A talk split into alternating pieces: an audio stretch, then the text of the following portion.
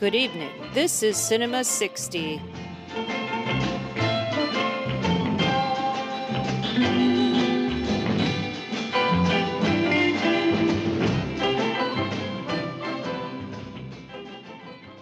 I don't understand.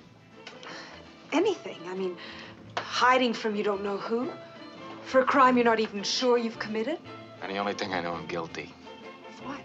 Sure you don't want to drink? Of what are you guilty? Of not being innocent. Hi, Jenna. Hi, Bart. I feel like it's been a while. Yeah, it's a brand new year. Yeah, so much has changed since the last time we've talked. And yet we're still in the same rooms. You know, this this vacation we took means that we're going to be super prepared for this episode and we'll have a lot of really interesting things to say. Although the subject of this particular episode, jazz anxiety, I really didn't know what the hell you meant by that. Like, I, I went into this episode really not knowing what it was about. Watched the movies, thought about it a little bit, and kind of decided for myself what I thought this episode's subject was about. But what did you have in mind when you said, hey, Bart, let's do a jazz anxiety episode? I pretty much had in mind that I wanted to watch a handful of movies that I have already seen and really enjoy. and the thing that they all have in common is having a jazz soundtrack by notable artists and slash or are just about really anxious situations or characters. But what makes them, in my mind, jazz anxiety movies is that what they sort of do, all of these films that we chose, is that they use the music. Like these movies would be nothing without their jazz soundtracks. And visually what you get on the screen is seems to be inspired directly by the soundtrack and not vice versa. Now most of these movies were probably shot and edited before the soundtrack was even written. And yet there's something just kind of abstract about these. All of these movies have these sort of hints of I don't know, visual jazz, like this sort of maybe a little bit surreal, maybe a little abstract, definitely heavy on the frenetic energy and the anxiety. And uh, it's a thing. Like, I don't know. In my head, it's a thing. Though I have to say, rewatching a lot of these, they weren't nearly as anxious as I remembered them to be. Well, there's certainly a lot of mental illness in all of these movies. Got a, a large collection of really mentally unstable characters here. That's jazz, baby. That's art in general. so let's jump right in with probably the jazziest of all of these jazz movies The Connection, 1961, directed by Shirley Clarke.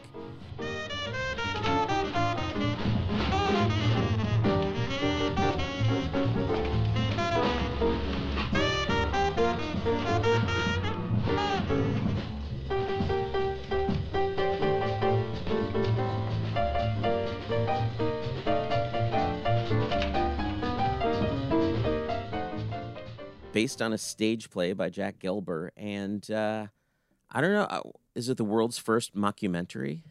It sort of is, right? It starts off with that bizarre disclaimer about how the director was never heard from ever again. You never think you're watching an actual documentary, but it puts in lots of touches that suggest that it's an actual documentary.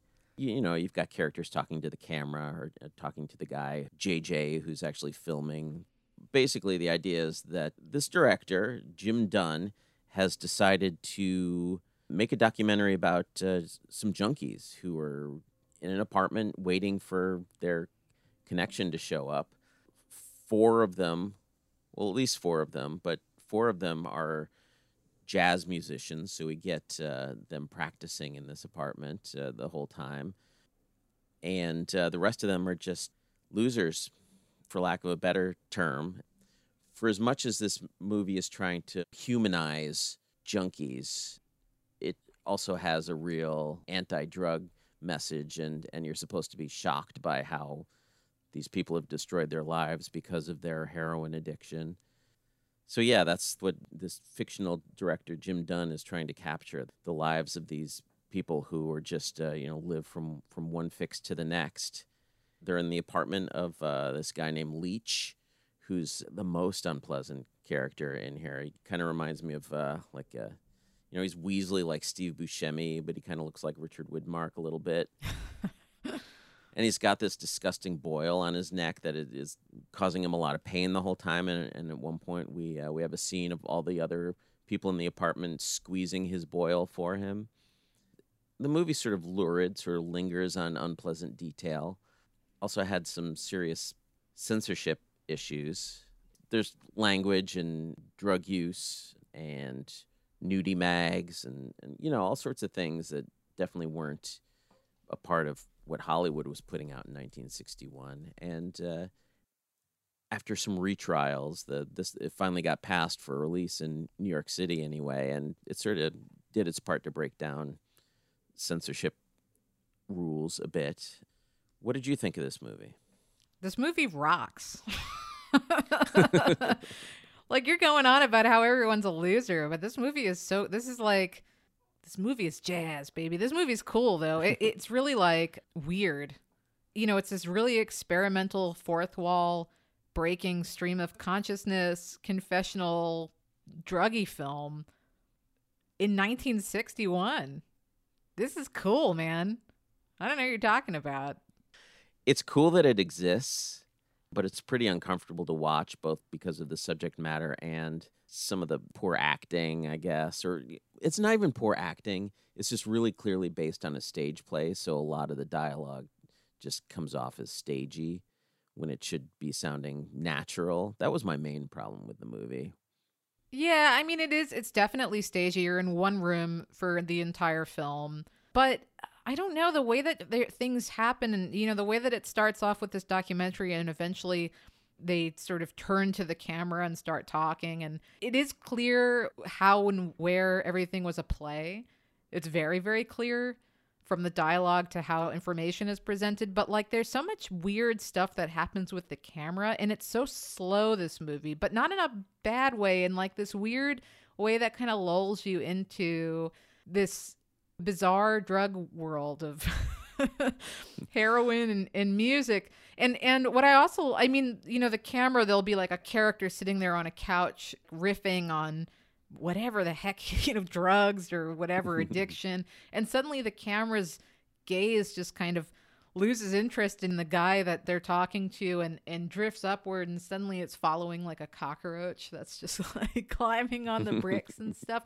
I mean, I love these weird little touches. You know, I was saying earlier that all of these movies have these sort of abstract pops of bizarreness in them, but this one is different on in two ways, which is that the music is the non-anxiety part of this whole movie. The music is like this sort of welcome break.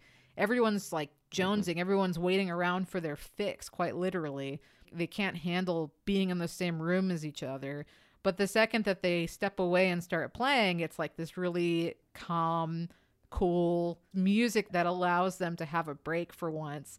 And then there's no real abstract surrealism that's done in film, but the fact that it's just this whole movie feels so weird, the fact that it feels like a stage play, but it's shot like a documentary, and it uses all of these sort of non actors, it uses a lot of real musicians.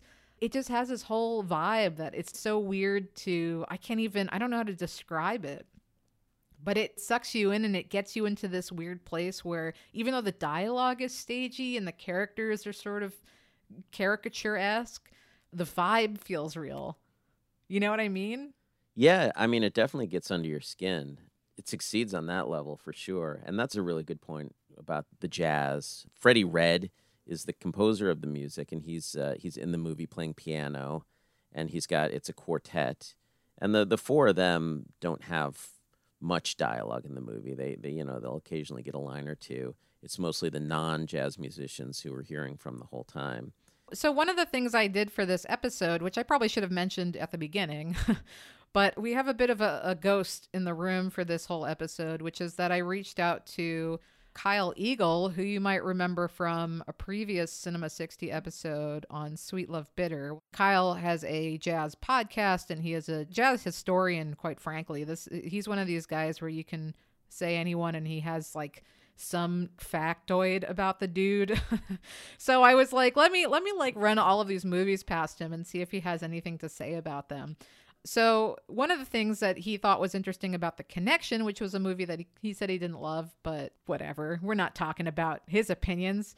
He said that the sax player in this movie is Jackie McLean, who he thought was the most interesting part of this, who, who has the most interesting sound of, of all of the guys in this otherwise kind of small time band. Freddie Redd, he didn't really have too much to say. But Jackie McLean apparently was kind of this hard street kid that grew up to be a really unique player with, he said, a searing melodic tone. He was actually busted for dope early on and lost his cabaret license. And he managed to get his act together and, and record prolifically because, you know, he couldn't show up and perform in person. So he has a ton of records. He was in Miles Davis's group for a bit. So he seems like the most interesting musically of everybody that, that we see in this film he also suspected, though, you know, who knows, that, that probably the rest of this band was kind of part of the druggy scene in real life, anyhow, uh, which is might have been part of that choice, but, you know, who knows? They're clearly real musicians and they were chosen for their m- musical skills because they aren't really given much dialogue at all. I mean, they're there. I mean, probably, you know, Freddie Redd I don't know anything about him. I I'd heard the name and then that's about it. And I'm just assuming that they're the group that he put together, and he just happened to have a, a sax player in his group that had a little, little special something. Sure, but I mean, who's who wants to show up in a in a drug movie unless you're cool with it? That's true. I don't know my jazz genres really, but I I mean this is kind of a a, a bebop or hard bop it, this is a hard bop soundtrack is is my understanding of it. And and in general i mean this is 1960 probably when this was recorded but you know 61 and you know at this point this is pretty innovative stuff for the early 60s i mean you're you're coming off of um, the 50s which of course was a also a, a big time for jazz being trendy at least and uh, you know at this point not only were people interested in jazz but i think they were also pretty intrigued by the whole druggy scene. I mean chet baker would be in jail by now and charlie parker was dying and you know this i think that was a bit of the appeal quite frankly is having something that was it was edgy. Mm-hmm. so besides the music being edgy you know the drug use is edgy and it's, it's an interesting movie. I think you sh- anyone should give it a try if they have any vague interest in it well, Shirley Clarke has sort of risen in people's estimation lately. Uh, a lot of her movies have been remastered and re released. Portrait of Jason. We've done Cool World on this show, which unfortunately is one that has not been remastered. It looked like crap when we watched it. She was in that one of the Agnes Varda movies we watched, Lions Loves. So she's, um, you know, I, I think most people will either come to this movie because they know the soundtrack they like Freddie Redd or they're interested in Shirley Clarke. It's definitely innovative. It's experimental in a really watchable way. Definitely worth a watch. It just doesn't quite succeed as well as I would want it to. Maybe it's maybe I'm jaded from so many other people mastering the mockumentary form since this movie, but it does seem a little rudimentary in certain ways.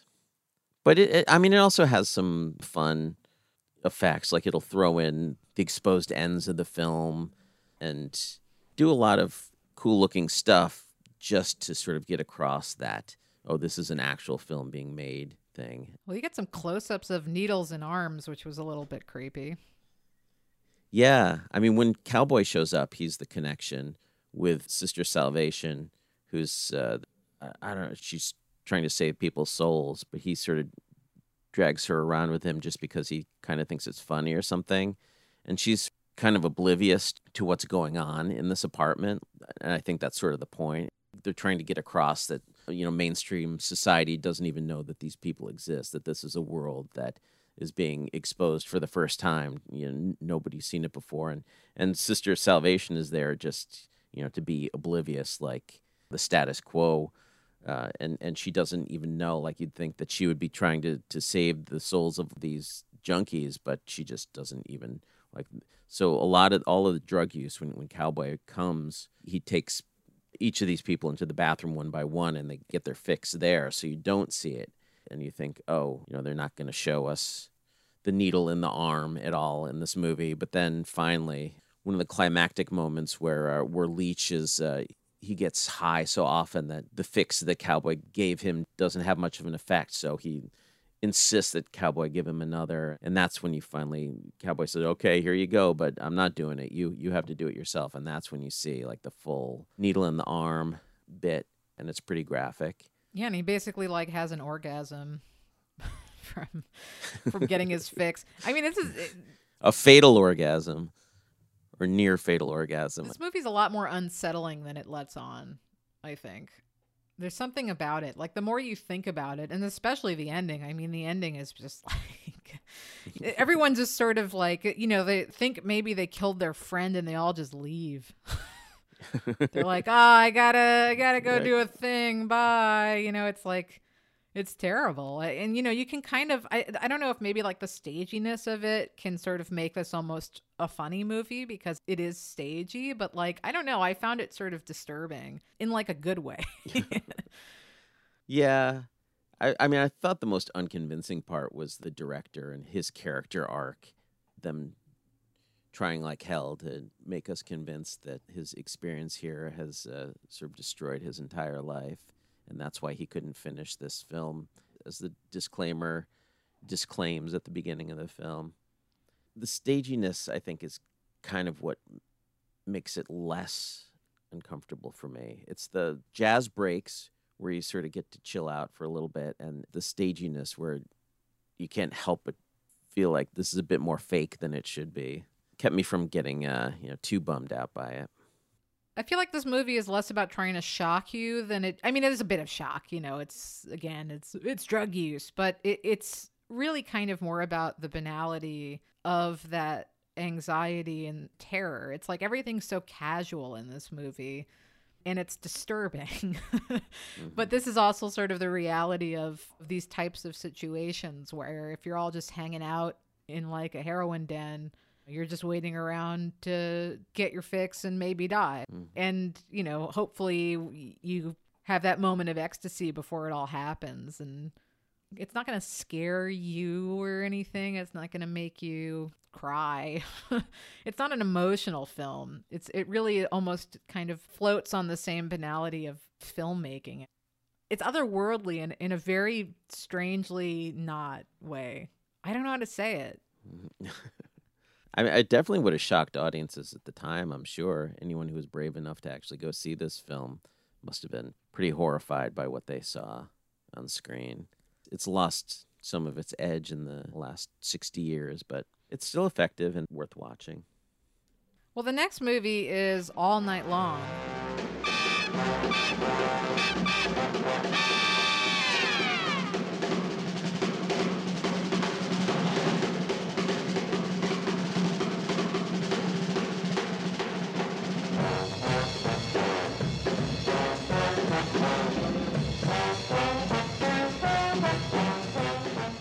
Which is 1962, directed by Basil Dearden. This is a British movie.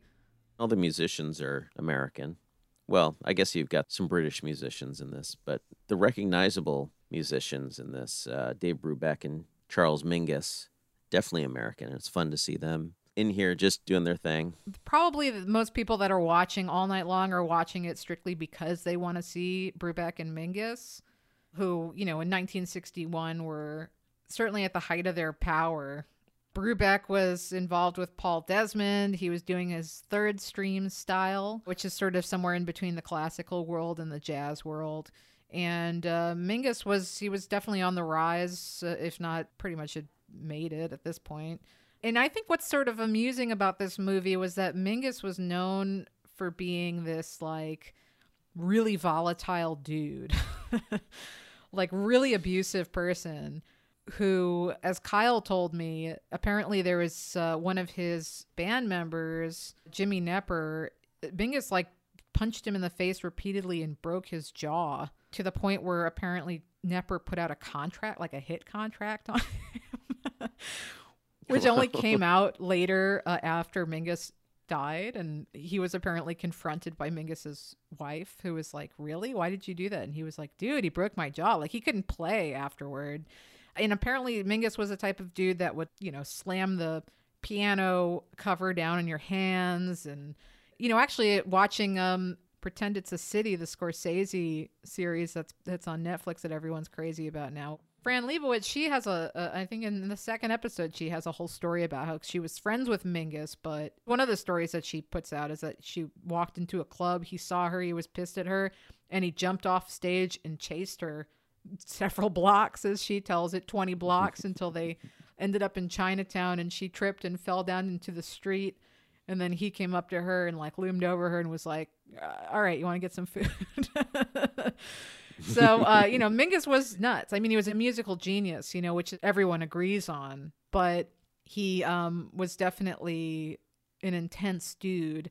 According to Kyle, he was part of the sort of West Coast artists, and he actually was in a high school band with Chico Hamilton, who we'll talk about later on for Repulsion. And apparently, as a teenager, he would drive around on a motorcycle and lasso people's lawn jockeys, which were uh, like typically in blackface. And then he would pull them off the lawns and, and like take the broken remains and pile them up in his garage where he'd have band practice. So uh, you know, Hmm. this is this is who Mingus was, but you wouldn't know it watching this movie. In this movie, he's like, Hey there, Charles Mingus. He's like, Hey guy, you know, like he's just sitting there chilling. Yeah, he's he's a cuddly teddy bear in this movie. Yeah, completely. So I guess he did some good acting. Uh, well, this movie, anyway, is uh, an updating of Othello set in the hipster London jazz scene. The uh, sort of king of jazz uh, at, at this period in time is uh, Aurelius Rex, is kind of the Othello figure. He's a pianist, black pianist, and his wife Delia, who's a jazz singer who's retired since they got married a year ago, um, is white. So, which really there very little is made of that in this film. I think perhaps because it's British, it, it's you know somewhat less of an issue, but it also seems like it's very it very consciously plays up in in you know in the way that uh, it does in Othello. The the fact that some of Rex's insecurity about his relationship with Delia is because there it's an interracial relationship and it feels less secure to him for that reason. I think that comes across pretty clearly.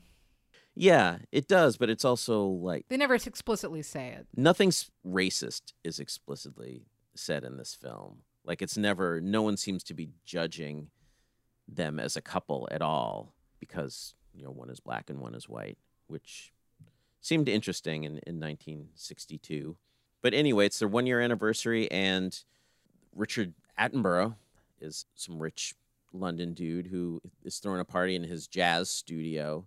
Uh, has a nice uh, view of the London Bridge from his roof and he's invited a whole bunch of jazz people to come play for this one year anniversary party.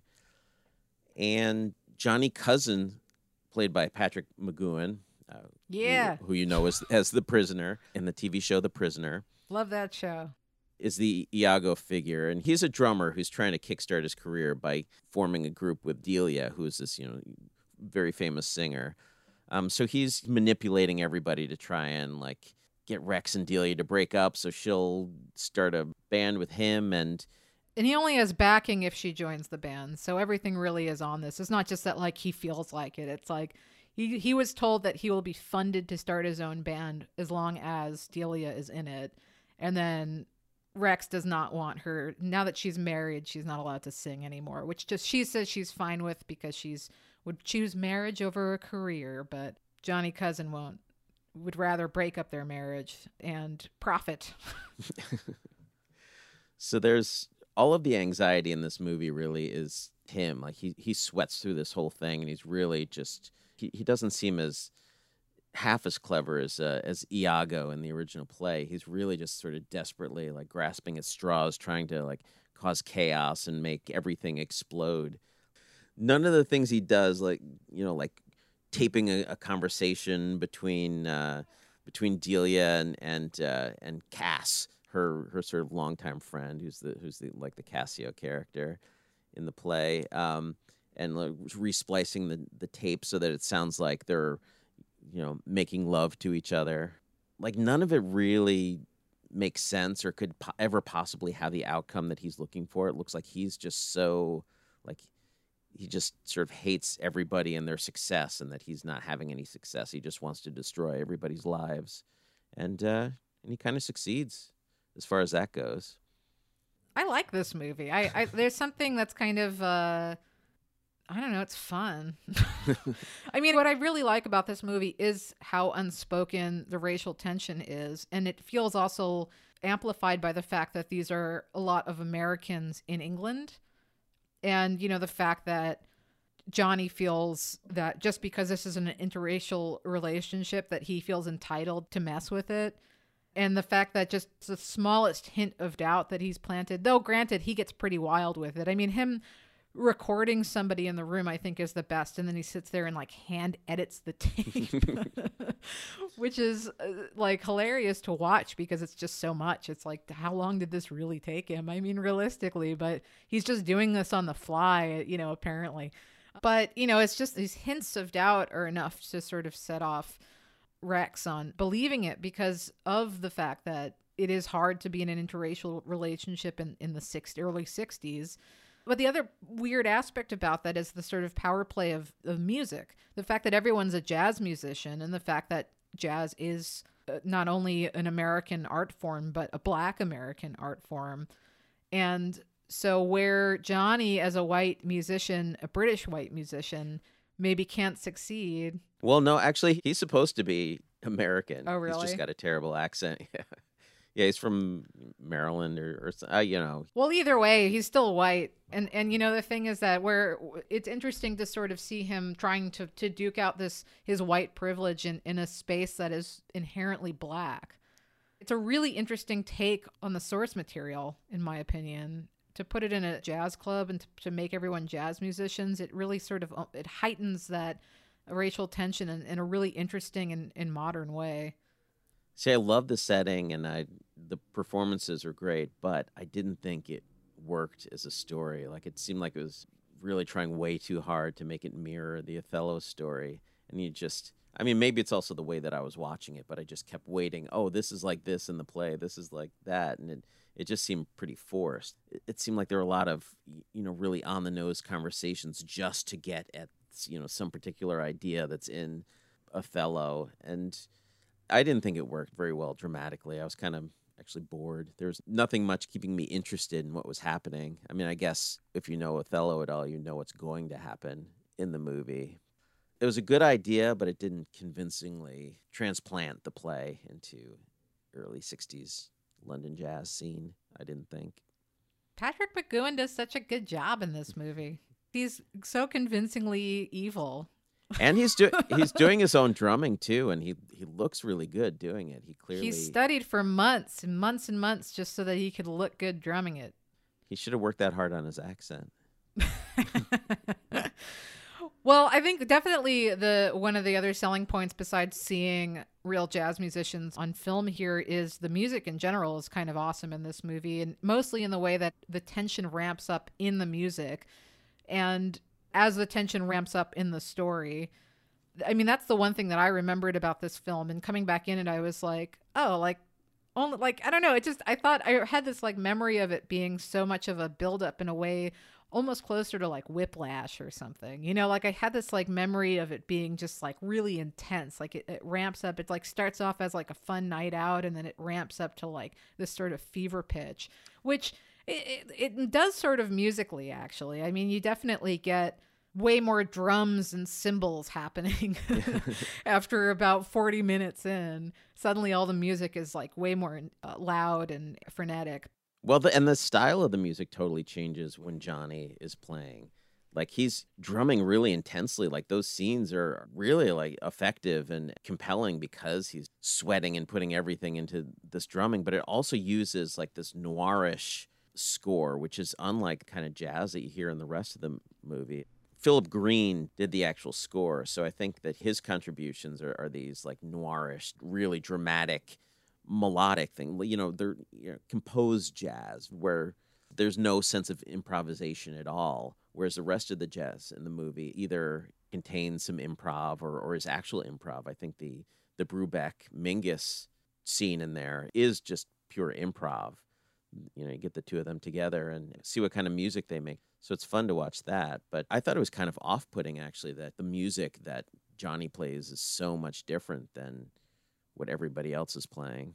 To me, that was sort of what was abstract and interesting about this movie because otherwise it says it is a very straightforward drama you know if, if not a little bit stagey and a little bit clunky and you would say extremely clunky but i don't know i thought it was fine but the music and the sort of the the whiplash of the the different types of styles and the intensity in the music i think is what makes this kind of a really standout film. And it it's what makes it really fun to watch. I don't know. It, it ends up being about as hip as you want it to be and it also kind of incorporates the volatile temperament of the artists. And i like that. That was fun. Someone gets thrown off a balcony bart. And Cassio or Cass gets to tell uh, an A and R guy what he really thinks of him. That he doesn't know shit about jazz. He just wants to figure out what'll sell records, and uh, and that's that's fun too. Things that seem very specific to the scene at the time and specific to the music world. I really enjoyed. It's when it sort of grafts it onto Othello that it, it felt awfully clunky to me. And it's also interesting to watch this back to back with The Connection because they're both set in one room for the whole movie, basically. I mean, I guess in in uh, All Night Long, you go up on the roof, and maybe you get a, a street shot or two, but uh, yeah, basically just you know you get the jazz performers in the film playing numbers, and you know it's very claustrophobic. You know, having just all these people in this one location for the whole movie, and as far as subject matter goes and style, the, the two movies couldn't be more different. But there are enough similarities that I liked being able to compare and contrast the two. Now that I think about it, I think the first four of these movies are basically set in one room. yeah, you get you get kind of they are. really are. Yeah, You know, but, But that's what's fun about these two, and maybe that's part of why they kind of run together in my head as being like a certain type of film because there's there's something that moves about all of these movies. They never feel static. Even the connection, which is which is a relatively static film, there's always something weird happening in the corner of your eye in the movie. and all night long, it's sort of it keeps it moving through the tempo. yeah. Well, the next film, uh, which is Pressure Point from 1962.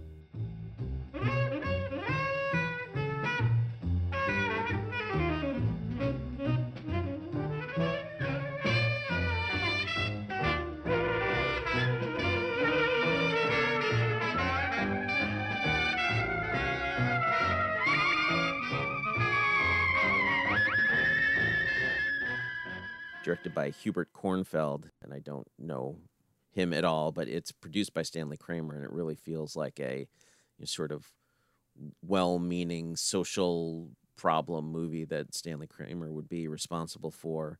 It is, I mean, it's mostly set in a prison psychiatrist's office, so it does have that one room thing, but but we do get to, you know, go outside occasionally and see Bobby Darin in flashbacks to see what made him the psychotic that he is.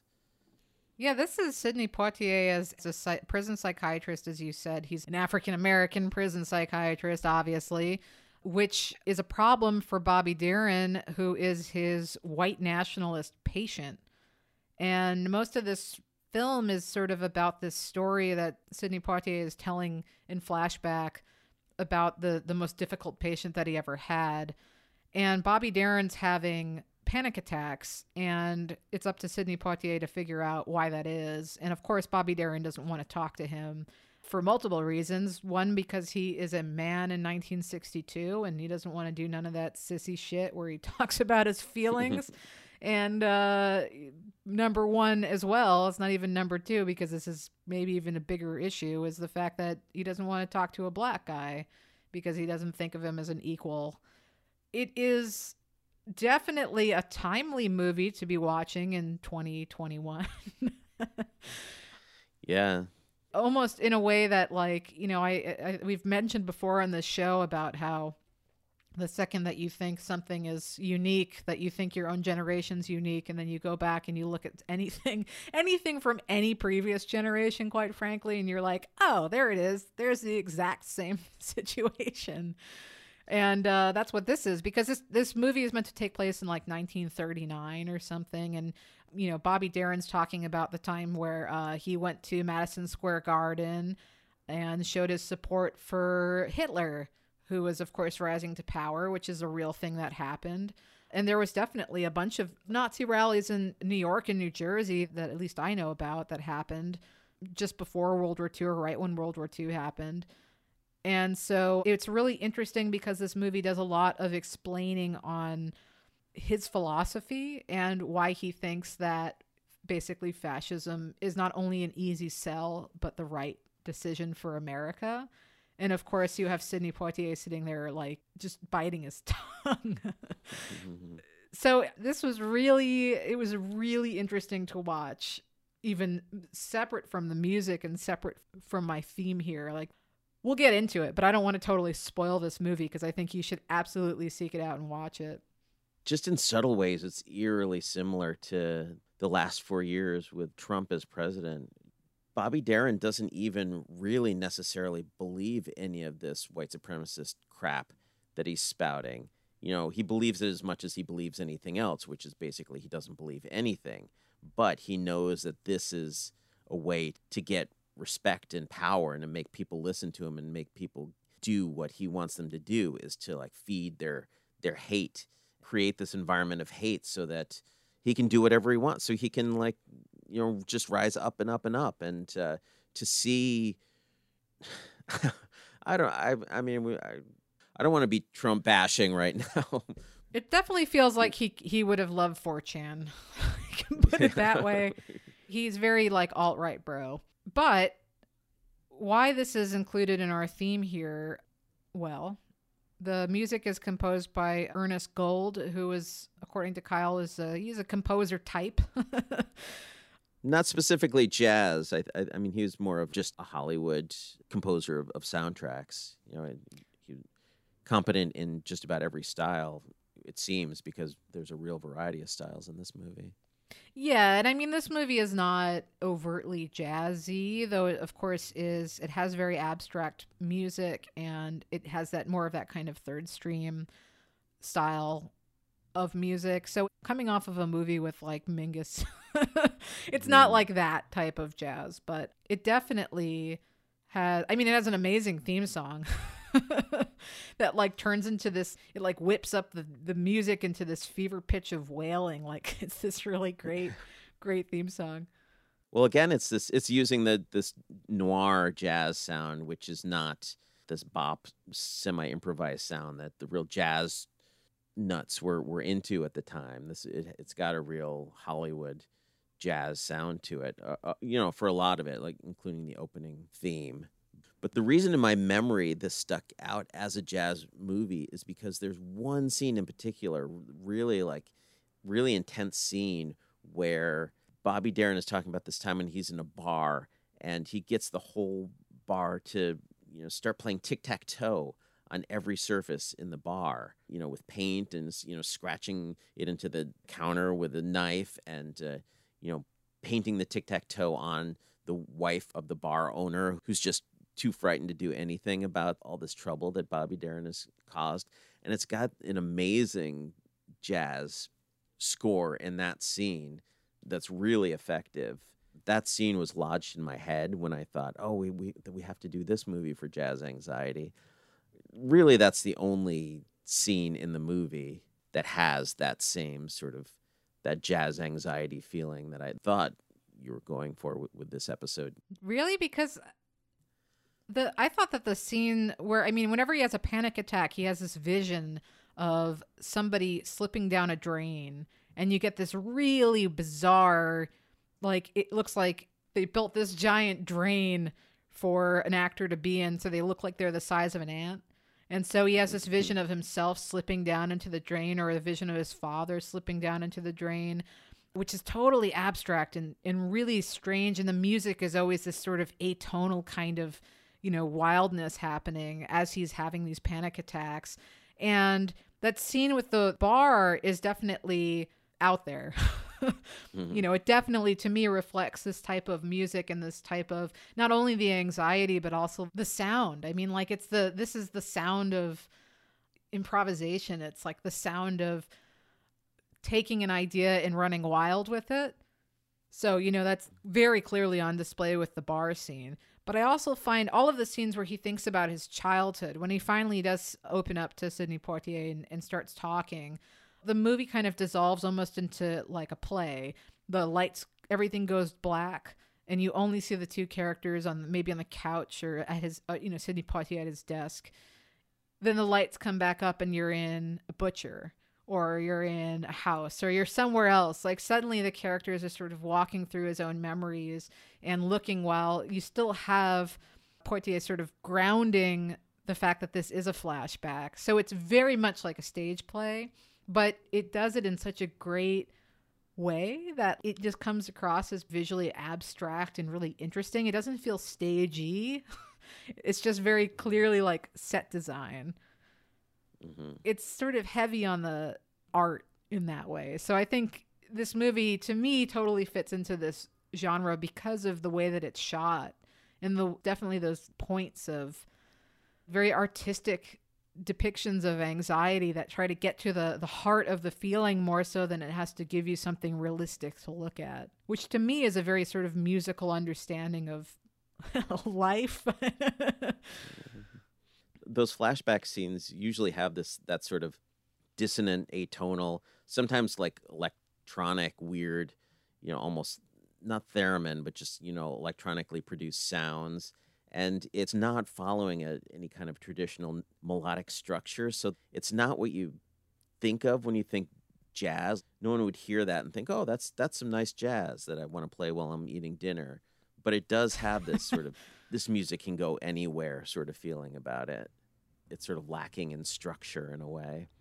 Well the movie can go anywhere. I mean like there's a line where bobby darin basically says that he's coming up with his own truth. I mean he says that americanism is a hypnosis. I mean, he's advocating for overthrowing the government as he's sitting here going on about like how the country wasn't created equal. And, you know, he's like spinning his own crazy truth while he's trying to sort of lie to himself and avoid the reality of his own childhood, you know, like, and you get that in the image, you get that in the camera sort of spinning on the ceiling, or you get that in this flashback where he sees his father comes in drunk with another woman and throws the other woman in his marital bed with the wife still in the bed. and Bobby Darin as a child is watching this and you know the father is screaming and he's kissing the girlfriend in front of the wife and Bobby Darin looks at this and he hates his mother for it because he measures himself by this sort of brutish masculinity and anything that isn't masculine is weak.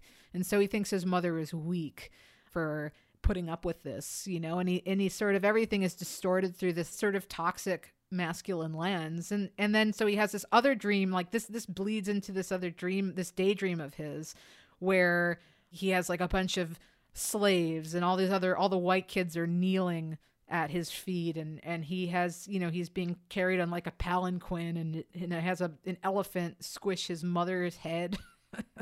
It's like this just totally out there like bizarre crazy situation. But like you do kind of really get to the heart of who Bobby Darin's character is, which I mean, that's probably the most simplistic part of this is that it all kind of comes back to like he had a crappy childhood, you know, like he has mommy and daddy issues. His father beat him, and that's why he's just like a total psycho. And you know that doesn't. You love that Freudian stuff. I do love it, but I, but it like realistically, this is not. It's not so clear cut.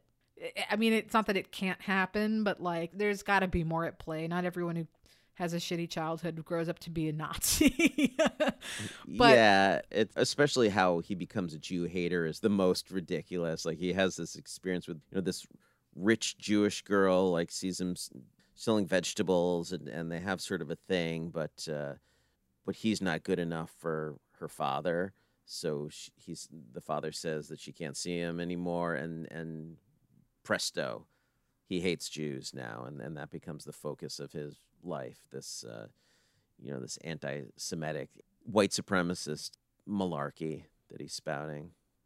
It simplifies these issues way too much to be terribly convincing, but it's still compelling nonetheless, just because it's sort of, you know, giving some hints at what might be behind a, you know, psychotic personality like this. It definitely does a better job of breaking down American Nazism psychology than it does about like the individual. But like there is a really interesting point of it it sort of makes about how it's just like you you slide into this because it's easy and maybe even f- it's a little fun. You know, it's like this community building and and where you were alone and and had no one here's like a bunch of brutes that like also enjoy beating up people. And boy welcome to welcome to the club you know? It's you know it's, it's it's very clearly about power. And i think that stuff is really fun but otherwise Yeah. the, the character himself is it's a little it's a little flat. But i it's also for 62 i i don't know i was very i was pretty impressed with it.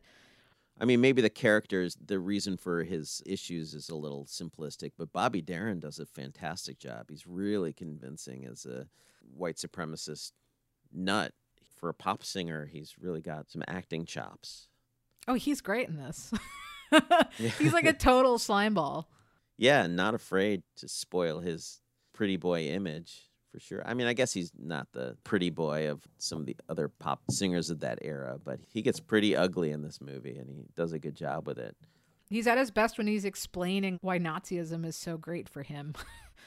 Yeah. Because he has this like smile on his face when he's saying it. And he really breaks it down to like, your friends don't have jobs. And why is that? You tell them why that is. It's because of, you know, XYZ. It's because of these people. And then, you know, you come over and you befriend these people and you, you love their children. And, you know, then you give them power and community and then the power creates fear which creates hate and then you know fighting back creates interest. It's like this he has this like formula written down that he can express so clearly and yet when it comes to his own childhood it has a total like mental block on why it is that this stuff actually even appeals to him. And so that's fun. I mean like i don't know. I, I enjoy the sort of psychological breakdown aspect of this. And of course then uh, sidney poitier is sitting there long suffering through all of this because he just wants to slap the guy in the face. And uh, he has to of course keep his cool if not help him as a doctor. And then i think one of the really great parts of this movie is at the end where bobby darin again uses lies and distortion of the truth to get the other white doctors in the prison on his side and get him you know released from prison where Sidney Poitier uh, says, Well, we fixed his issues, but I don't think you should let him out because this guy is a threat to America.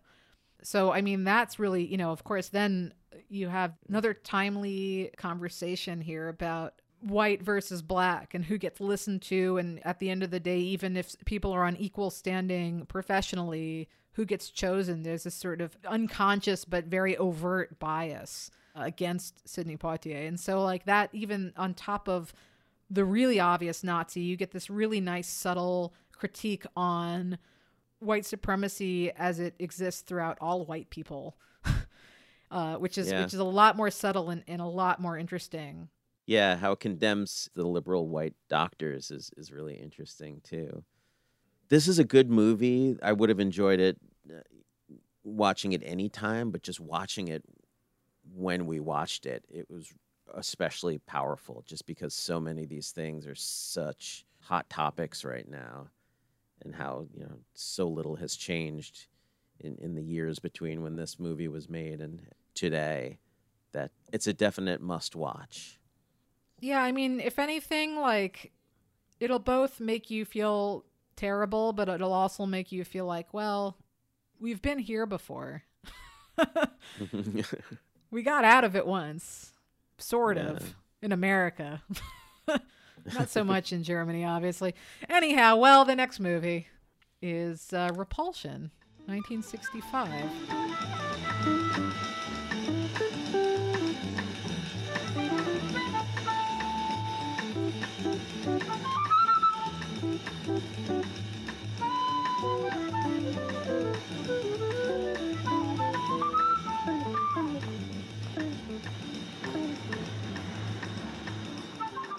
Which is directed by Roman Polanski, who we've talked about previously. I don't think we have to get into Roman Polanski and our opinions on him. No, this is our third Polanski movie, right after Rosemary's Baby and Oh yeah, and uh, Knife in the Water. This was actually his second feature film after Knife in the Water. He he got out of Poland because he couldn't make the movies he wanted to make and settled in the UK and and Repulsion was the first result. I almost didn't want to talk about Repulsion in this episode because I love Repulsion. It's not just Polanski's best, but it's like one of the best movies. And it's one of the best movies because of the fact that it gets the female condition so right. Which I've actually written about on Back Row if you want to read more on that. And it's also the fact that Catherine Deneuve and Roman Polanski uh, both are total creeps when it comes to being empathetic to women. so we don't have to get into that right now. but I think this movie is amazing. I, the first time I watched this movie was over a decade ago, and I think I don't remember if it was the IMDb description of this, which I think it was, or if it was the like cable on demand description of this. But the description of this movie was like a young woman with rape fantasies. And I remember watching this mm. movie being like absolutely horrified and then coming back and being like, who the hell thought that there was any aspect of this movie that was like a fantasy? Like, why would you ever use that word? I think they were confusing repulsion with Belle de Jour. I mean, I don't even know. It was like the the most wrong. So like, I learned a lesson that day, which was do not believe descriptions, but also like that anyone can can watch this movie. This movie, I've seen this multiple times now, and it creeps me out every single time. It makes me like look over my shoulder every single time. I knew you had reasons that you didn't want to deal with this movie for this episode, but I didn't realize it was because you loved it that much. I really like this movie. I think it's an incredible piece of psychological horror. It's not what you traditionally think of as a horror film, but it, it definitely like its whole purpose is to creep you out and to terrify you. I mean, there are some jump scares in there for sure. Like when she's the first time we see her fantasy rapist um, when she's looking in the mirror and he, you know, the, the camera angle changes a little and he's behind her in, in the mirror. Well, we should tell. Let me let me say the plot of this movie really quickly. Doesn't doesn't everybody know what repulsion is? I mean, I would hope, but if there's someone out there who thinks that this is about rape fantasies, then let me set the record straight and say that Repulsion is a movie about Catherine Deneuve as Carol, and she is sort of a meek and timid woman who doesn't seem to like to interact with anybody. She goes to her job at a beauty salon and you know when she's out on the street she has to deal with the like leering men and and creepy comments she has this guy colin is this sort of young and uh, you know nondescript handsome guy who follows her around and is always asking her out and she doesn't it's 1965. She doesn't say "screw you, get the hell out of here." She's mm-hmm. sort of polite to him, and she sort of humors him, but but not like in a way that anyone who has any sort of sense of social decency would realize that this woman does not want to speak to you and is a little bit terrified of you. But of course, as a man in 1965, the only thing that Colin can think of is well, she's just being an ice queen because she wants she's playing hard to get, you know. And so doesn't she see I'm a nice guy? She thinks I'm not a nice guy. Let me prove to her that I'm a nice guy by busting her door down just so I can talk to her. yeah, I mean he follows her home. He's constantly being like, "Well, let's like let's have a date." And she's like, "Oh, like politely like I'm busy tonight." And he's like, "What about tomorrow?" "Oh, I'm uh, busy washing my hair tomorrow too." Oh, how weird. So she lives with her sister and her sister is much more embracing being a 1960s woman. She has a boyfriend that, that stays around and they have very loud sex all the time. And the plot kicks in when the sister goes off to have a weekend vacation with her boyfriend, who Carol doesn't like, by the way. She thinks he's a creep too. She just doesn't like him being in her space. Well, and he's married. Oh yeah, well that that's Among other reasons that, that Carol doesn't like him, it's because he's a married man who's spending all his time at their apartment, which I think any reasonable person might be a little irritated by that. Especially when she, when you're getting calls from the wife saying, "Where where's Michael? Where's where's my husband?" Yeah, and so you know they when they leave the apartment, Carol starts to have these panic attacks, and she starts to spiral into like a nervous breakdown basically that is based on her anxiety about men and her anxiety about sex and her anxiety about her role in a society where her whole point of living is to be a sex machine for men. Mhm. And I mean, there's so much in this movie that's really worthwhile getting into as far as that goes. Like, as far as being a woman in 60s society, you know, there's just like, I, I like, I can't even, I don't even know where to start with that stuff because it's just, there's so much and it's so interesting. But the reason why we're talking about this here is because it's totally a jazz anxiety movie. so let's talk about the music a little bit because the music in this is great, really memorable. And also, it gets weirder and more abstract as the movie goes on, and it really heightens everything. It's almost like a sound effect, you know, like the it, it ups the horror in this movie by 10.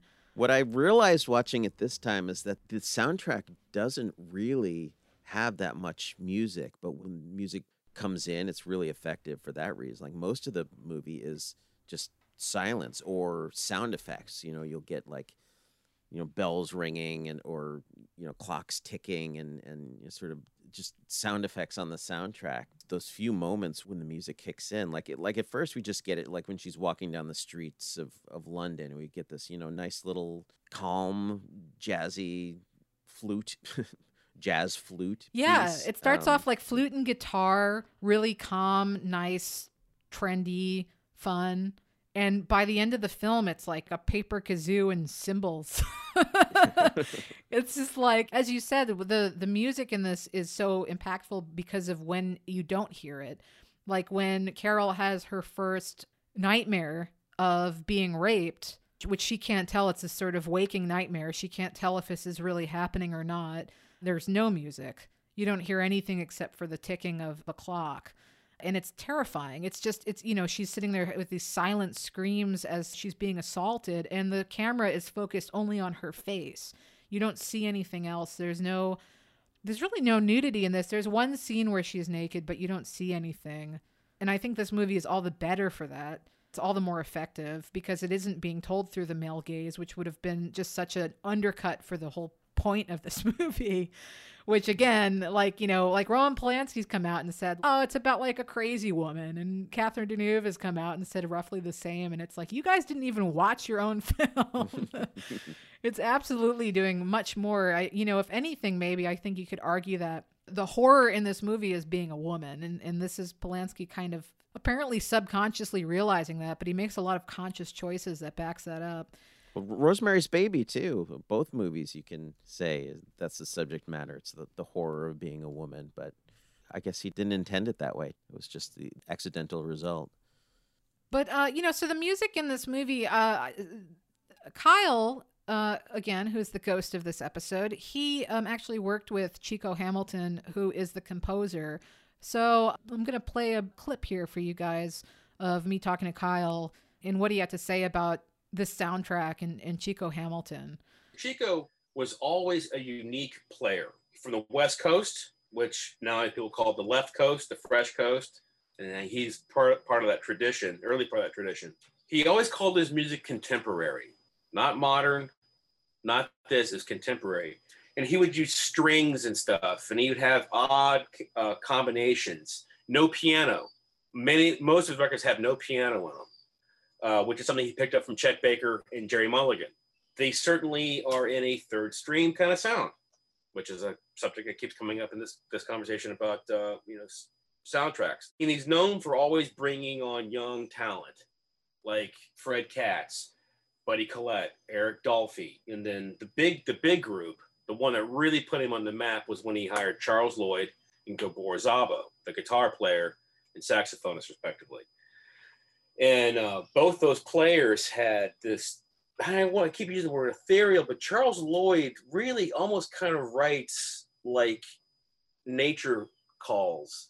He has just this beautiful tone and sound, and uh, and you couple that with this, the style of swing that Chico brings to the table. It, it, it sounds like music from the Middle East almost, but they, they're they're both from you know I think Lloyd's from Tennessee, you know, obviously Hamilton's West Coast. Gabor Szabo's from Hungary, and he played straight melody. He was not blues based.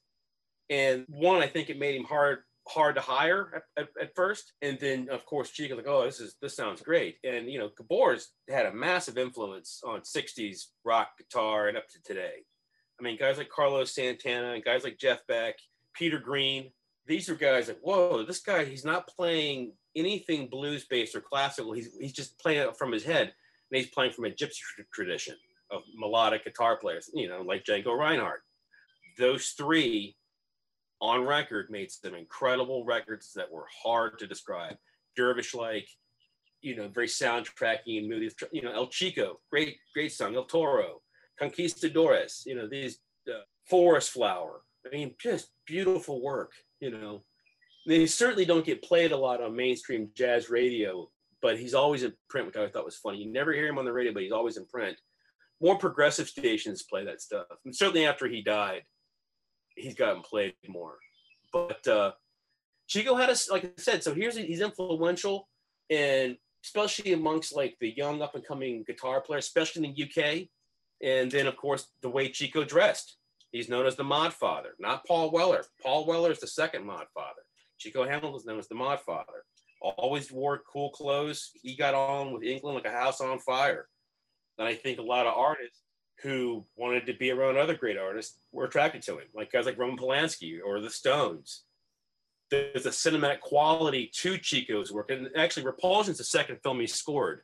The first one was uh, Sweet Smell of Success, and he's featured in that movie. So another, I'm sure, put his hit points sky high, and people saw that. And you know, when I watched Repulsion, I actually was rewatching it. I gotta say, it really fits the mood. It really puts it's like like I, I feel like any good soundtrack should always be a part of the character or a character in the film or part of moving the narrative along, adding color to it. And I think that Repulsion it perfectly. And it's in the soundtrack, which you can buy, has extra music that was never in the film, which I think was interesting. But uh, as far as historically speaking, for the for the soundtrack, it's right after Charles Lloyd left, and Gabor Szabo took the lead as far as being the main kind of, I think, the arranger and writer on it, which was right before he left Chico and went solo. So an interesting transitional album. And probably a transitional film for Polanski as well. So that was Kyle Eagle talking about Chico Hamilton, who uh, he was lucky enough to know and have worked with. Kyle uh, wrote the liner notes on Chico's Heritage album and he was involved uh, kyle was involved in the production of that album cover and, and release.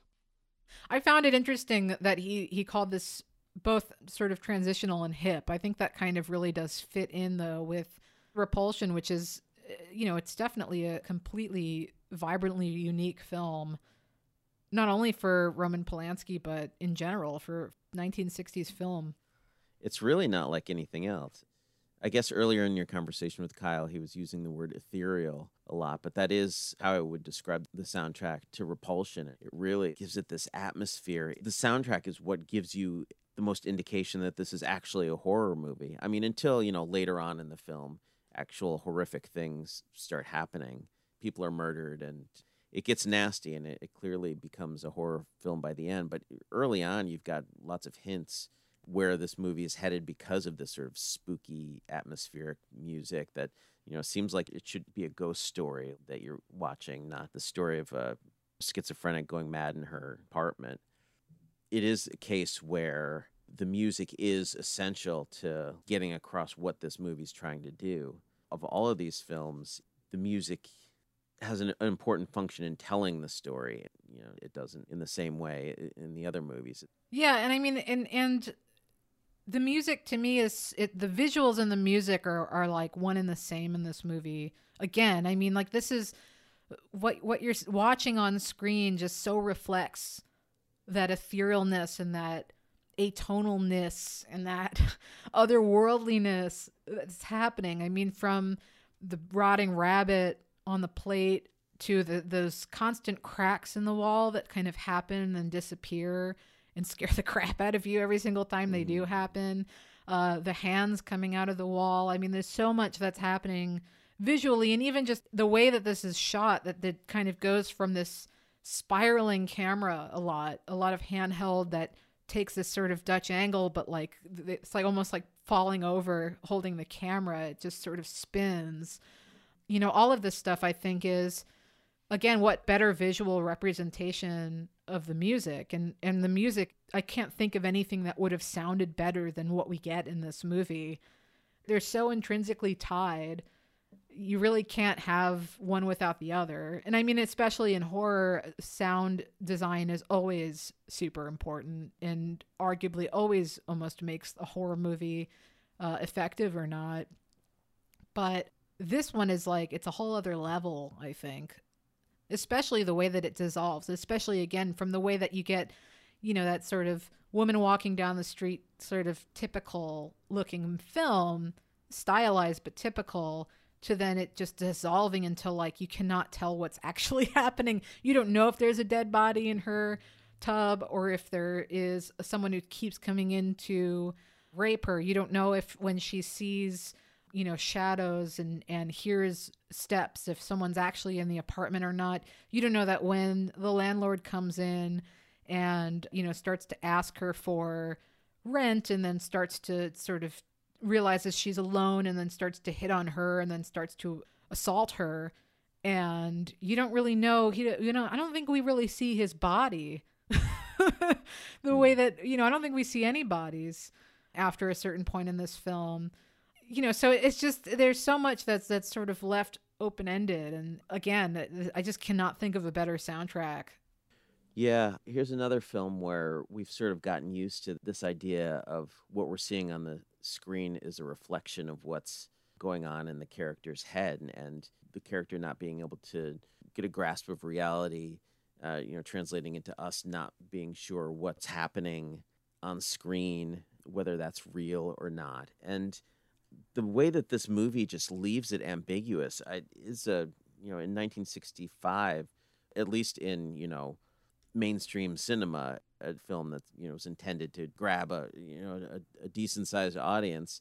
This is pretty fresh. I mean, other movies dealing with mental illness, you know, Snake Pit or or you know Three Faces of Eve, you get moments from the the schizophrenic woman's perspective where it's really weird, but you're always really, you know, it's always very clear what's reality and what's not reality. Like the movies go to great pains to make sure you know the difference. But in Repulsion, I think it really like started a trend, really kicked off this whole this horror aesthetic, the blending of fantasy and reality, and not knowing which is which is you know becomes a big part of what horror is about after this. Totally. But now we move on to Mickey One.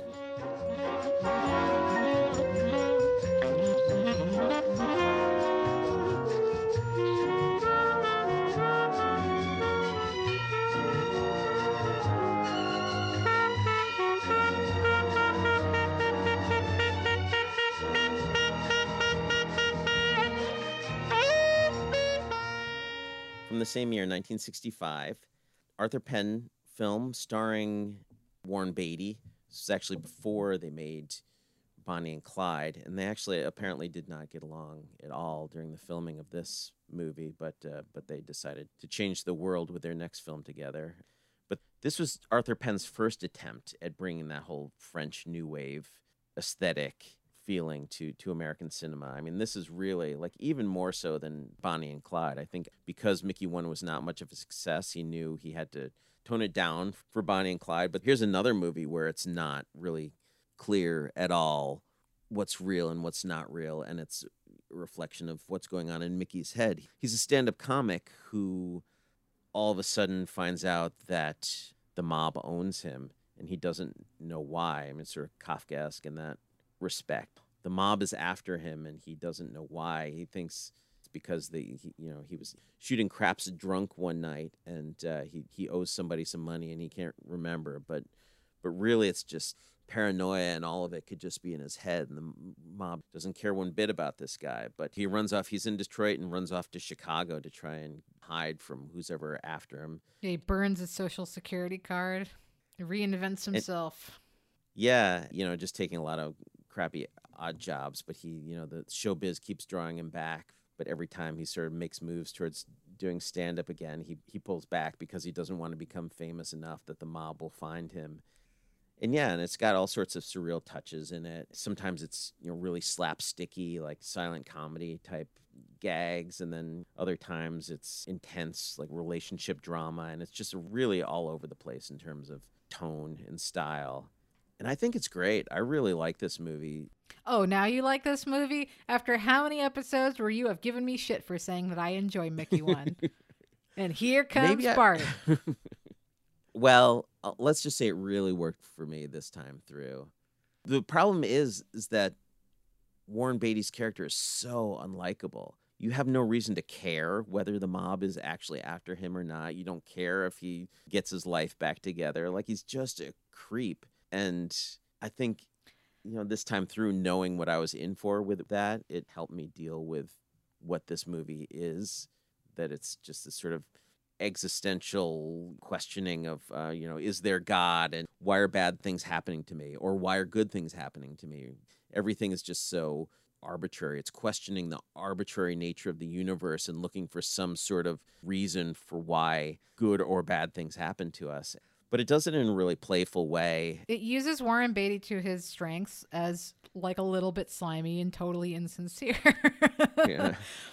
You know, it's like he he's in all these seedy clubs and he just skates by on his good looks and he's not really that talented as a comedian in this movie.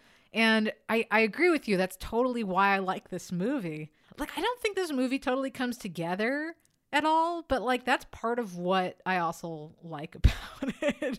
yeah it's a real mishmash It feels like Arthur Penn's trying to do Czech New Wave, actually, or more abstract Polish films that we've mentioned on Cinema 60, or even French New Wave films to a degree. But it's also trying so hard to be abstract that it actually becomes abstract in this like forced and pretentious way where like you can see everything coming from a mile away and like you like you see the seams of the filmmaking in this movie and you can sort of see all the flaws happening in real time and like you can point out exactly why this film doesn't really work and then you're suddenly thrown back into this weird abstract. This stuff is so overt and on display that now it becomes this like almost abstract breakdown of a new wave film and now it's really interesting again but that's also the kind of comedian that Warren Beatty is playing. Like he's about you know pulling the curtain down, like showing you showing you what's the inner workings of show business. This is this is how we put this stuff together.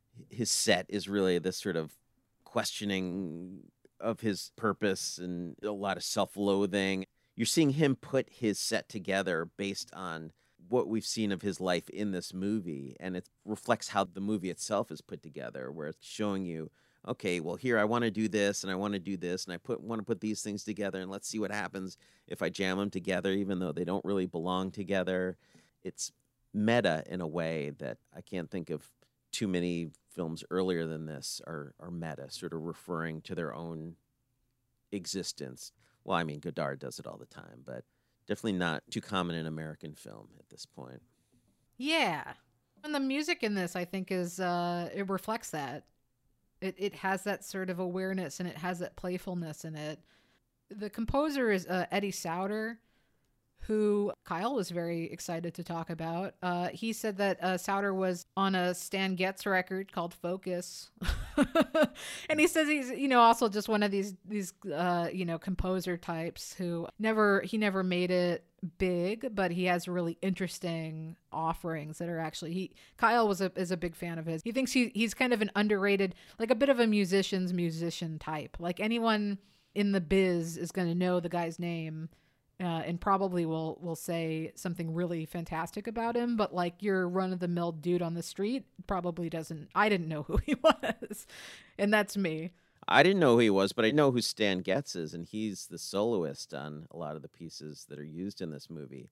And his performances stand out. Like I, I take note of the music when Getz is doing his thing, but I have to admit it kind of fades into the background a bit when there's no Getz. Well, what was kind of interesting was that Kyle was saying that he was part of this Sauter Finegan orchestra. I think it's Ben Finegan uh, was I think trained up Nelson Riddle to to be the the man, the arranger he is today or was today. um, but apparently the Sauter Finegan Orchestra, if like you, if you were a hipster in like the late 40s or the early 50s, you would have that this would have been like your college rock. and um, there's like a lot of references to marijuana and sex and taboos, and it's like known for being kind of quirky and interesting. And then after that broke up, he the, Eddie Sauter turned to soundtracks. But I think that a lot of that really comes through the the playfulness and, and the strangeness and the dream logic of this movie.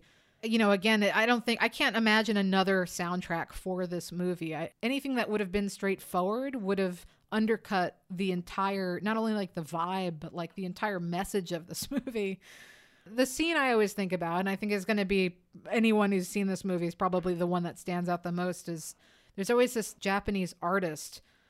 Uh, well, we don't know he's an artist at first. He's this Japanese guy that's always sort of always passing Mickey in the background. He's always with like, a cart full of junk. you know, waving at him and and sort of yelling something at him. It it reminds me of like the end of La Dolce Vita. Like there's like you know like the little girl at the beach. Like there's always like someone like he's always there in the corner, kind of like trying to say something to our main character who just like doesn't understand like and doesn't get what's being said or who this person even is mm-hmm. and eventually he gets revealed as as being this like like i almost want to call him like a fluxus artist but i don't know if i like a fluxus was a thing and you know but um he sort of has this this performance art where he builds this machine and he says it's called yes very yoko ono. Um and it, it like has all these messages it's saying yes in different languages.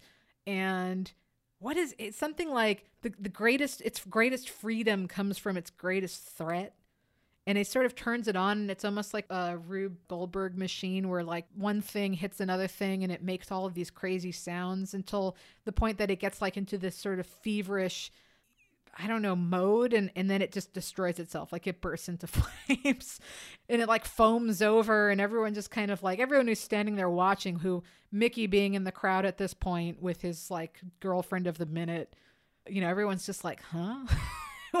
walks away. No, she's the real deal. She's she gets him to find himself again and commit himself to to living again. But uh, but yeah, his I don't um, buy it. yeah, this entertainment machine that this clown has, who is I don't know the actor's name, but he's in like he plays a clown in every Kurosawa movie. Kamatari Fujiwara.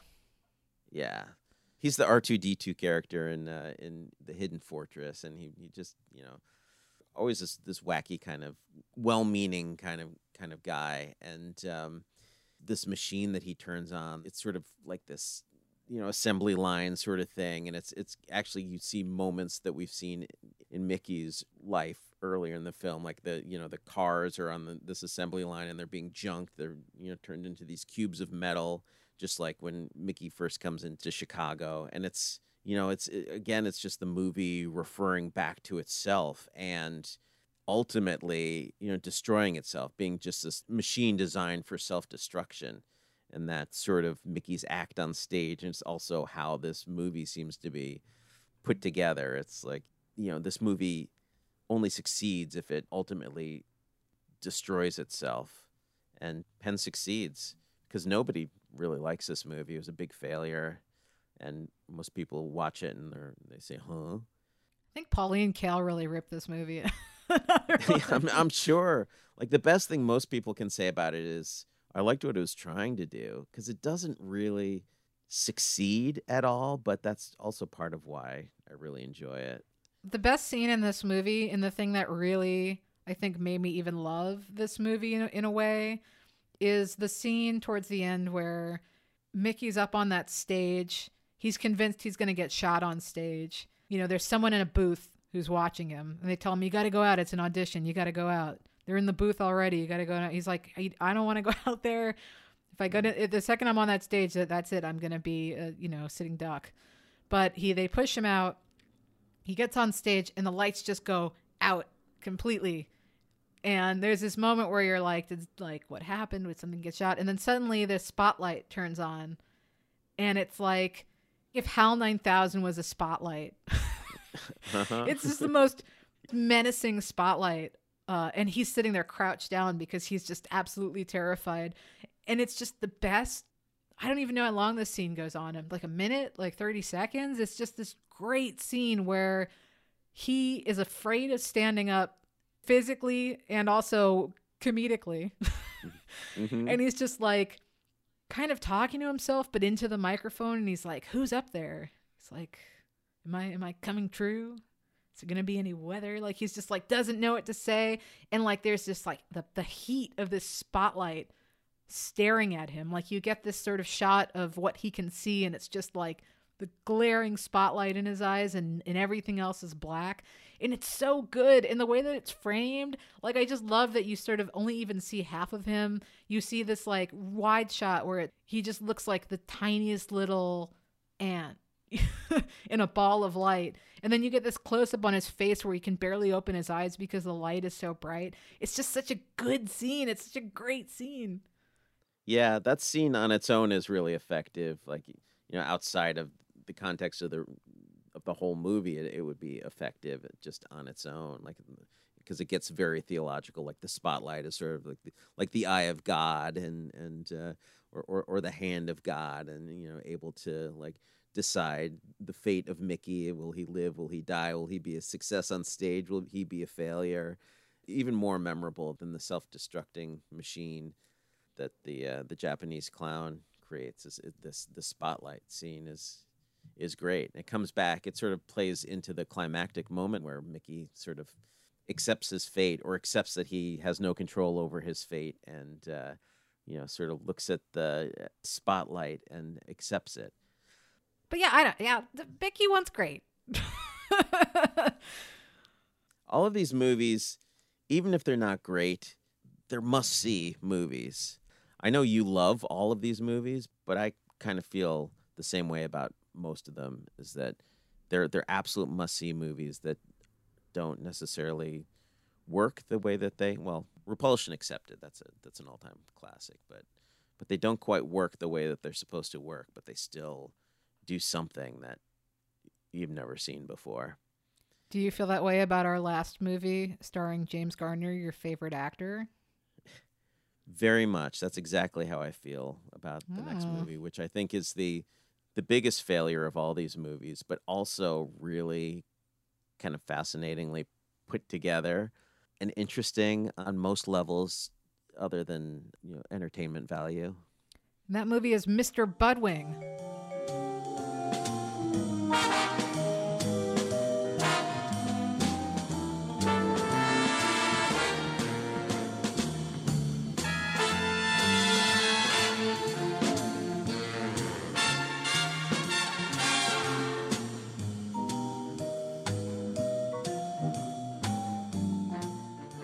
1966. Directed by Delbert Mann. And uh, I actually watched this movie on Kyle's recommendation several years ago. So I'm just going to bring in Kyle's uh, little notes right now. Kyle adores this movie. Absolutely. He loves James Garner. He thinks that he is very manly. And we've had this conversation. I'm like, I don't. He's fine. James Garner is fine. Um, Kyle thinks this movie was an inspiration for Memento. How do you feel Hmm. about that? I kind of, I like, I can kind of see it. That's yeah, it definitely deals with a wife-related trauma that has created a memory lapse. Yeah, I mean, I, I definitely didn't see it at the time, but and I don't know that many people actually saw Mr. Buddwing, so I don't know if uh, Christopher Nolan was inspired by it, but yeah, a lot of similarities. The soundtrack is by Kenyon Hopkins, who he was never a big name in movie scores or jazz. You know, he was never an Elmer Bernstein or a Henry Mancini or a Miles Davis. Uh, or a Coltrane, but in Kyle's opinion, had a great style uh, that just really works perfectly. He loves the theme that our main character, Mr. Buddwing, whistles in the film score. He also loves the fact that the main character who sort of later realizes that he actually himself is a jazz musician. He mentions he's on Verve Records, and Kyle says the soundtrack is in fact on Verve Records. and he loved that. Well, he becomes an A and R guy for for Verve Records, which is funny. But uh, you know, his his take on this was that this was like a pure '60s sound. The the paranoid and the stress of the film reflected in the vocal passages. Yeah, I don't know. I guess I guess the only other things that Kenyon Hopkins did of note is uh, he did he scored The Hustler, and he also s- uh, scored I guess The Brady Bunch. but Oh, um, You know what? I know I know his name, and I th- I thought it was just for the Hustler, but but maybe yeah, maybe I did somewhere in the back of my mind. I think he did a handful of like TV jingles and things like that. But um, uh, the plot of this movie is that James Garner is an amnesiac who does not remember who he is, and all he has is like a piece of paper with a phone number. He wakes up in in the middle of Central Park, fully clothed, thankfully, and notably, and I think what's really fantastic about this movie is the first two minutes of it, which is shot in Garner's point of view. You don't ever see our main character. Uh, it's really interestingly shot, actually, for 1966, but just in general, it's like a great opening for a movie. Uh, you know, you don't even know who who are. I mean, you know because you're you're going to see a James Garner movie, but you don't know who the character is, and you know, you, there's this great. It's two minutes solid of kind of a wandering and you know looking at his hands looking at his checking his pockets and and not knowing really like kind of familiar surroundings but unfamiliar and he ends up in a hotel he has to look in the mirror at the hotel just to see who he is to see his own face and so the rest of the movie kind of unravels as he slowly starts to re-remember who he is and why he's there. As you mentioned it has to do with the fact that he he knows he has a wife but he doesn't remember her name and he can't remember who she is. And he keeps seeing different women in the street who he's just convinced is his wife. And every time he you know and he's he's James Garner so like he approaches them with that those kind of puppy dog face and says like you know I don't know who I am or, or aren't you so and so and he's not a creep enough that they you know tell him to, to beat it Well, it's James. is James Garner. He's so handsome that of course they want to give him the time of day. Yeah, and a lot of them try to help him out in some way, and so he when when this happens and he kind of gets to know them or sleeps with them as it happens, he um you know starts to imagine he gets these flashbacks of his past, but with that woman in the place of his wife. But get this, his wife's name is Grace, and he keeps thinking each of these three women, starting with Katharine Ross, who plays the young Grace, like in, and you see in flashbacks, you know, his courtship of her. You know, she's 19 and he's 25, and then later on he meets, runs into Suzanne Pleshette, and he thinks that she's Grace. So then you see the, the flashback of their life together, and you see them as a young married couple, and things starting to go wrong with their relationship. And then finally, we get a third woman played by Jean Simmons, who's this you know, blonde socialite who then becomes the third Grace. And I thought, hey, the three Graces. I, I figured this all out on my own. And plus, there's a you know you get the clue early on that Katharine Ross is studying Greek mythology. But um, but yeah, the three Graces, which represent youth, mirth, and elegance. Which you know. So how about that for some metatextual references in, in this film that add up to not much no, yeah but it adds up to not much of anything other than somebody like me thinking he's really clever for figuring out that oh it's the three graces Well, like so that is genuinely very clever and I've never thought of that. But I also like can't think of the level of intelligence of that realization mixed with the fact that this movie is called Mr. Buddwing because a guy sees a Budweiser truck in a plane and then makes up a name for himself. so clunky there's so many better ways they could have made that happen but it's so But it's it's also perfect and actually if if that if you don't want to watch the movie after hearing about that, then I don't I don't know what to tell you. I agree. The opening of this film is perfect. Like you're you're like you're trying to figure out who this guy is along you know at the same time that he is. Like we see these little clues, this this ring with some initials on the inside and this this piece of paper it says I think it says Gloria. and It's somebody else's wife. Who knows how he got that number, but it, you know, played by Angela Lansbury. oh, and um, two but, two mysterious these pills. little That's what he has in his pocket. Oh yeah.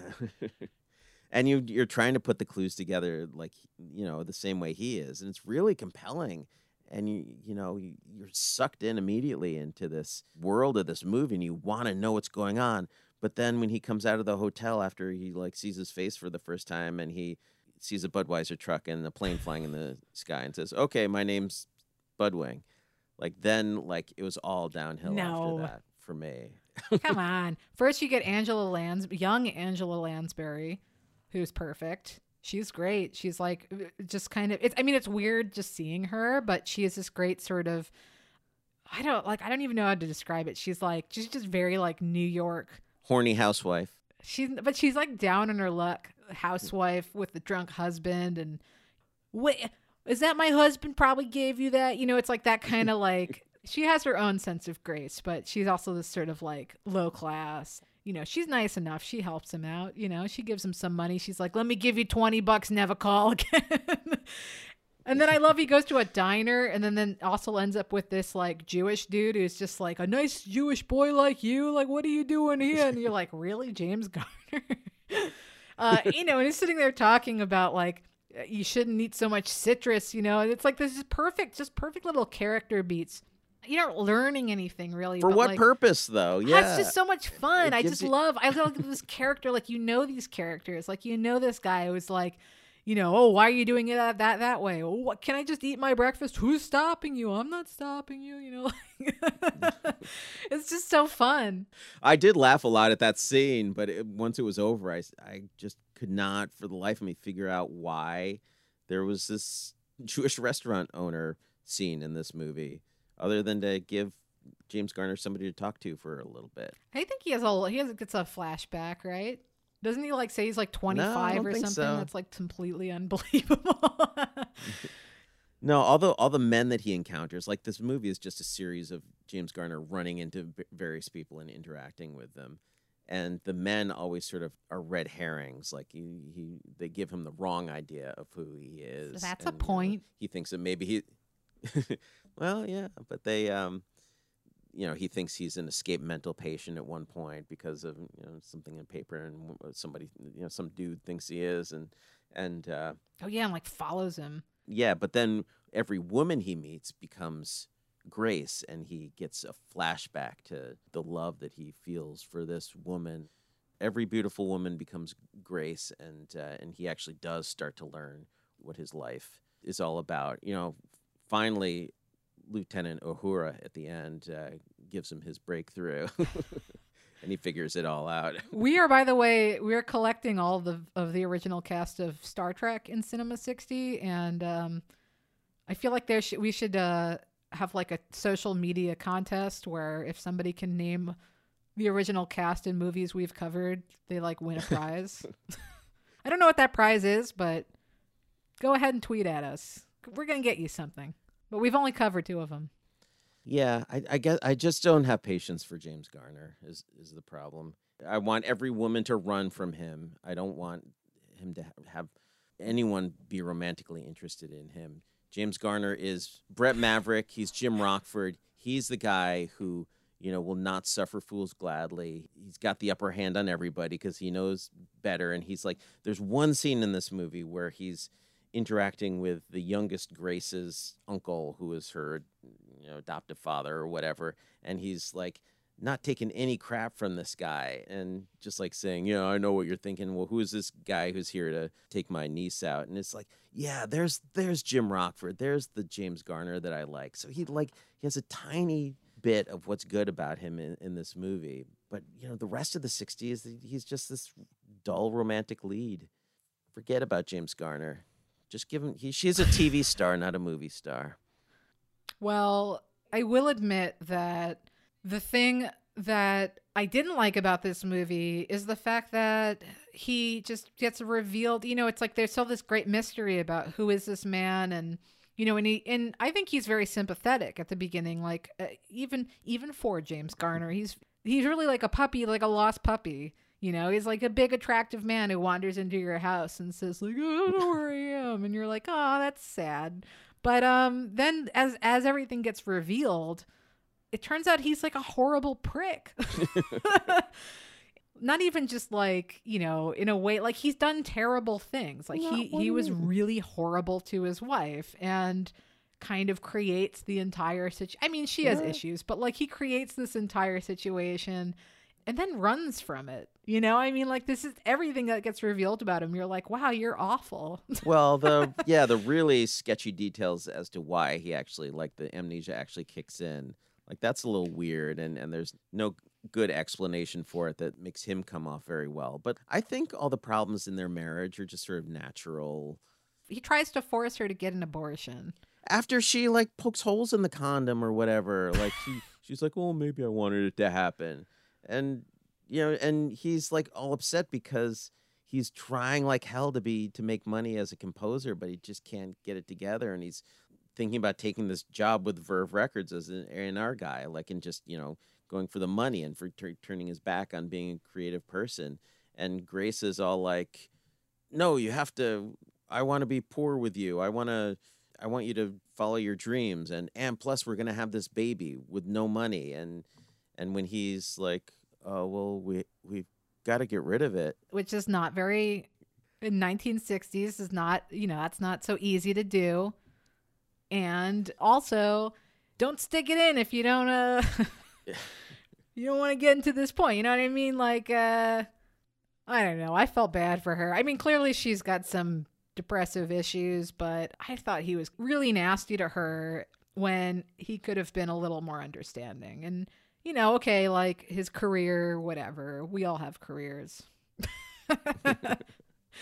I don't know. I thought he was kind of a prick, but it doesn't he like he gets like drunk and like calls her a slut and stuff. I mean, like I get it. Yeah, okay. Like don't knock up somebody that you aren't like fully in love with and even then it can still cause issues, but He's in love.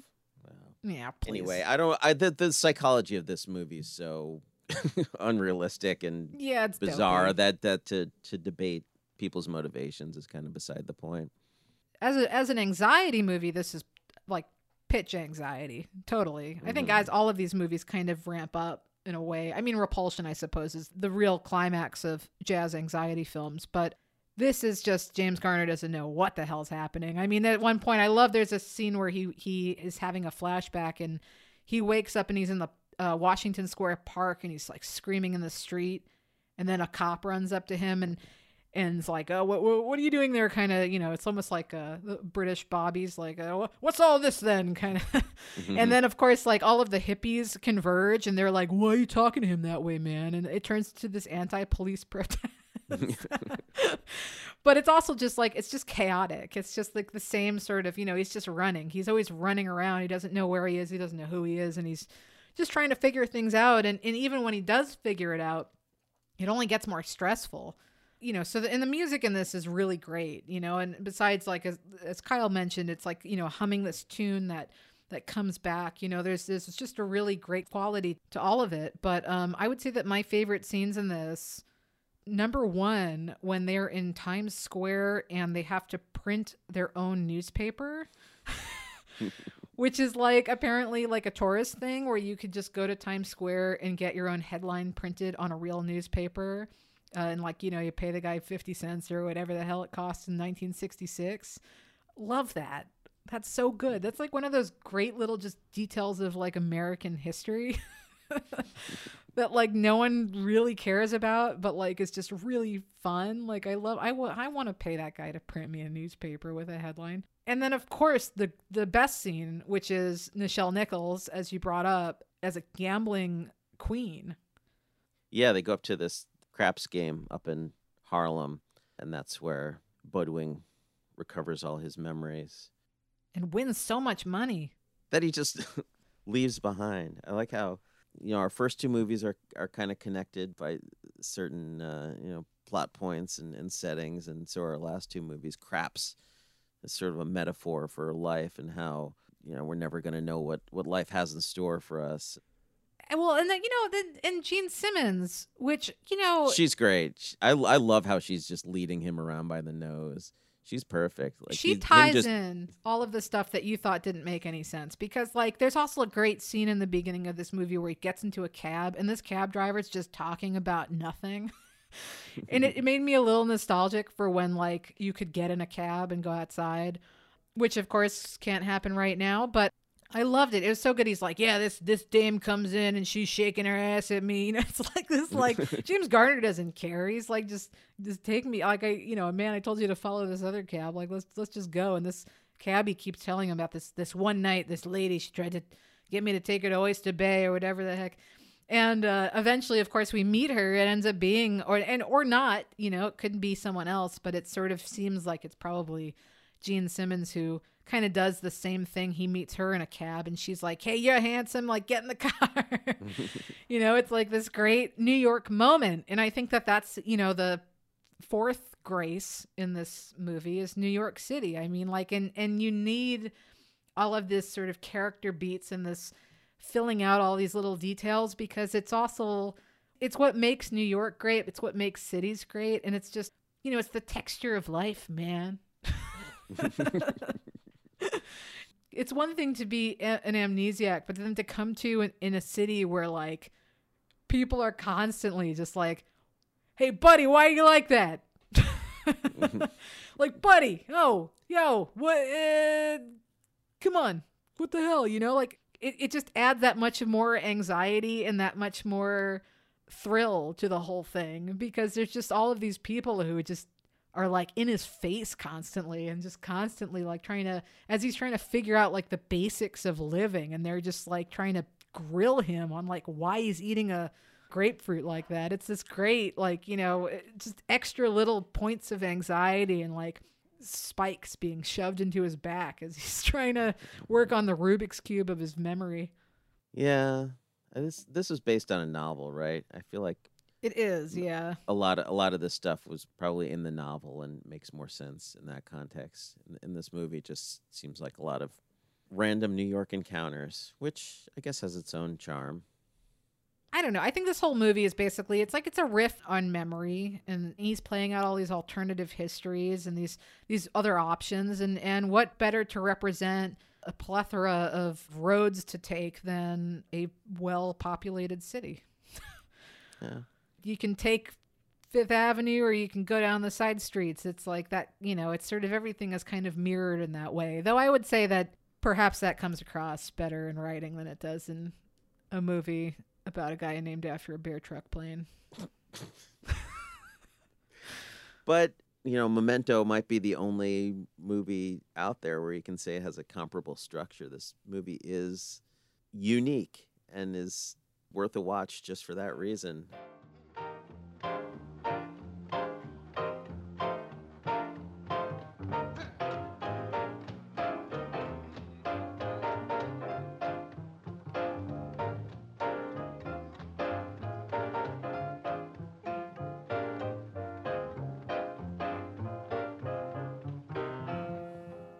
Yeah, so that was Jazz Anxiety. And now I think I have less idea of, of what you meant by jazz anxiety than than I did at the beginning of the episode where I thought I had it figured out. Like I was sort of picturing this this sort of noir thing where and you described this uh, several times throughout the episode where you know as things get more intense in these people's lives the music gets more intense and all night long is the only one where you get that sort of noirish like intense jazz music where like things are really bad because this music is indicating to me things are really bad. I mean mostly it's just a lot of you know it's, it's the improv style where it sort of gives you the sense of the the sort of jumbled thoughts of the of the characters. And so it doesn't feel so much like anxiety as like jazz confusion maybe it's like improv jazz sort of sounds like you know it's always in, in search of a melody and and not quite finding it and that's part of its appeal and these movies are, are sort of the same way where there's sort of these movies in search of a of a plot and in search of a narrative to hold it all together and never quite finding it and are appealing for that reason. So that's my conclusion. That's that's what i've come to at the end of of watching these six movies and how i define i'm going to call it our jazz confusion episode I don't think that's nearly as marketable as a jazz anxiety. uh, no, I mean, jazz has a structure, but it's not the structure that we're used to. You know, in, and improv has a structure. In jazz, in comparison to your general movie soundtrack especially but in in comparison to you know what makes jazz unique is the fact that it follows its own structure that it finds new ways to get somewhere mm-hmm. musically and i think that there is definitely a type of film like you said i mean that that all of these movies are, are worth watching because they all do something that is unique and they all get to somewhere that maybe the plot is basic, but the way that it gets there is different. You know, I think that is sort of intrinsically tied into the music, and at least, and again, it's the chicken or the egg because whether or not the music was written before the movie, which is mostly was not, jazz certainly existed before, and so it's sort of, you know, art builds upon art and informs creativity and it begets creativity. And a lot of these jazz artists are hanging out with filmmakers and, and vice versa. And i don't know there's just something that's sort of you know abstract emotional and free about these films and they're they're unique i think i think there's the distinction between anxiety and confusion is that confusion implies that this stuff is somehow uh, directionless or, or purposefully obtuse. And I don't think that's necessarily the case because jazz can be abstract, right? Which is different from being muddled or fuzzy. And anxiety is similarly something that comes to you both amorphously and yet pointedly. Like there might be a clear beginning to your anxiety, but the way in which it creeps up on you isn't always a straight line. It's something that that can come from any direction at any time, regardless of, of its roots. And improvisational music in itself lends to that sort of tension. You know, it's like it's a tension that can be absolutely sublime when it's resolved, but it also challenges you to stick around and see it through to the end. You know, it's like that, it, it questions whether you can even make it that far. it's like it's this jocular antagonism there. And these films are all in on that mood and so it's it's it's a genre. Let it happen. All right, jazz anxiety it is. I just want to say thank you very much to Kyle Eagle of the Major Scale, which you can listen to on PFT Media, which is a great program about jazz. Check it out. I and I want to thank you, Jenna, for for creating this new genre. Now we're going to go into all the, the history of film books. Cinema 60 will be credited forever as the uh, creators of the term jazz anxiety to describe these films that were made 60 years ago. Yeah, baby. I can't snap.